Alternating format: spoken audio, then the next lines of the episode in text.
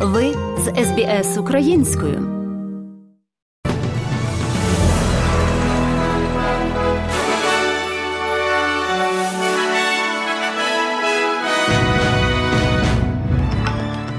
Найголовніше на цю годину у новому південному Велсі тривають останні передвиборчі дебати. Росія завдала чергових повітряних ударів по Київщині та Запоріжжю.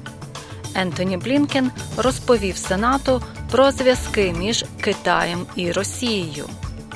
У Новій Південній Валлії під час військових навчань гелікоптер впав в океан. У школі в Денвері відбулася стрілянина. У Квінсленді обговорюють проекти надбання Олімпіади 2032 року.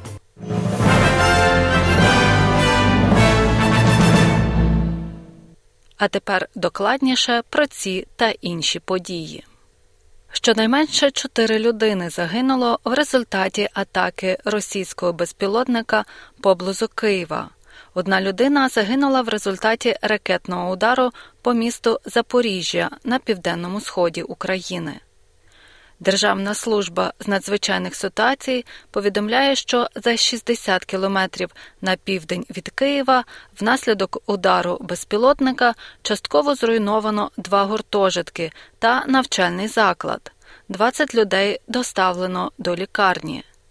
На відео, опублікованому президентом України Володимиром Зеленським, видно, як у місті Запоріжжя руйнується житловий будинок після попадання російської ракети. Український лідер зазначив, що ця атака не повинна стати просто ще одним днем в Україні, і що світ потребує більшої єдності та рішучості, щоб швидше перемогти російський терор і захистити життя. Держсекретар Сполучених Штатів Ентоні Блінкен відповів на питання Комітету Сенату про зв'язки між Китаєм і Росією. Пан Блінкен провів зустріч з комітетом з асигнувань Сенату, щоб обговорити бюджет свого департаменту. Сенатор республіканець Лінсі Грем запитав його про те, чи підтримує Китай війну Росії в Україні. Uh, Сенатора, я сьогодні обговорював зі своїм китайським колегою небезпеку надання летального озброєння. Наразі у нас немає свідчень того, що вони це роблять. Пан Блінкен також сказав, що китайська підтримка Росії суперечить інтересам національної безпеки Сполучених Штатів. У новому південному Велсі тривають останні дні передвиборчих перегонів. Цієї суботи виборці матимуть змогу обрати уряд штату. Чинний прем'єр-ліберал Домінік Перотей та лідер лейбористської партії Кріс Мінц учора провели дебати на Sky News та відповіли на запитання виборців, які ще не визначилися за кого голосувати. Це були не найкращі дебати для чинного прем'єра. Пан Мінц відправиться сьогодні до Монаро. Вважається, що регіон може стати вирішальним у плані лейбористів щодо створення меншості.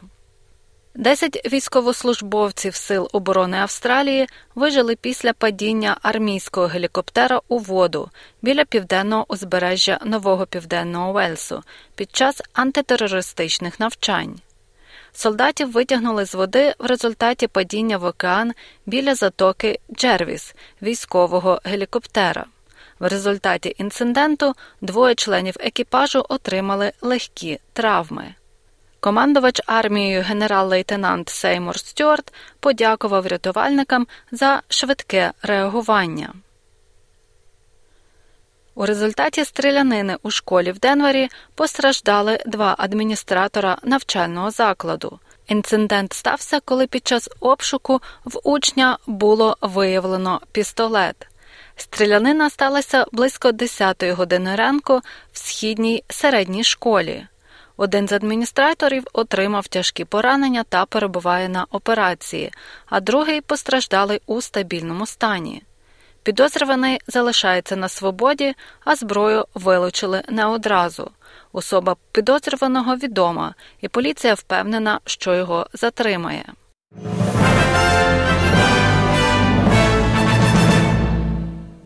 До новин спорту уряд Квінсленда організував форум для обговорення плану спадщини Олімпійських і Паралімпійських ігор 2032 року. Уряд пообіцяв виділити 44 мільйони доларів на будівництво паралімпійського центру в кампусі університету Квінсленда в Сент-Люсії.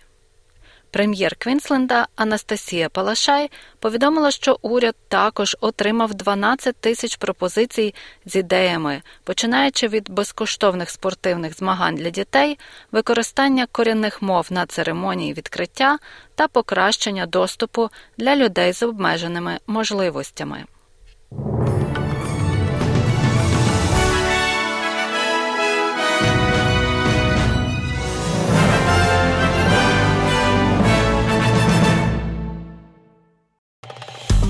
Подобається? Поділитися, прокоментуйте. Слідкуйте за СБС українською на Фейсбук.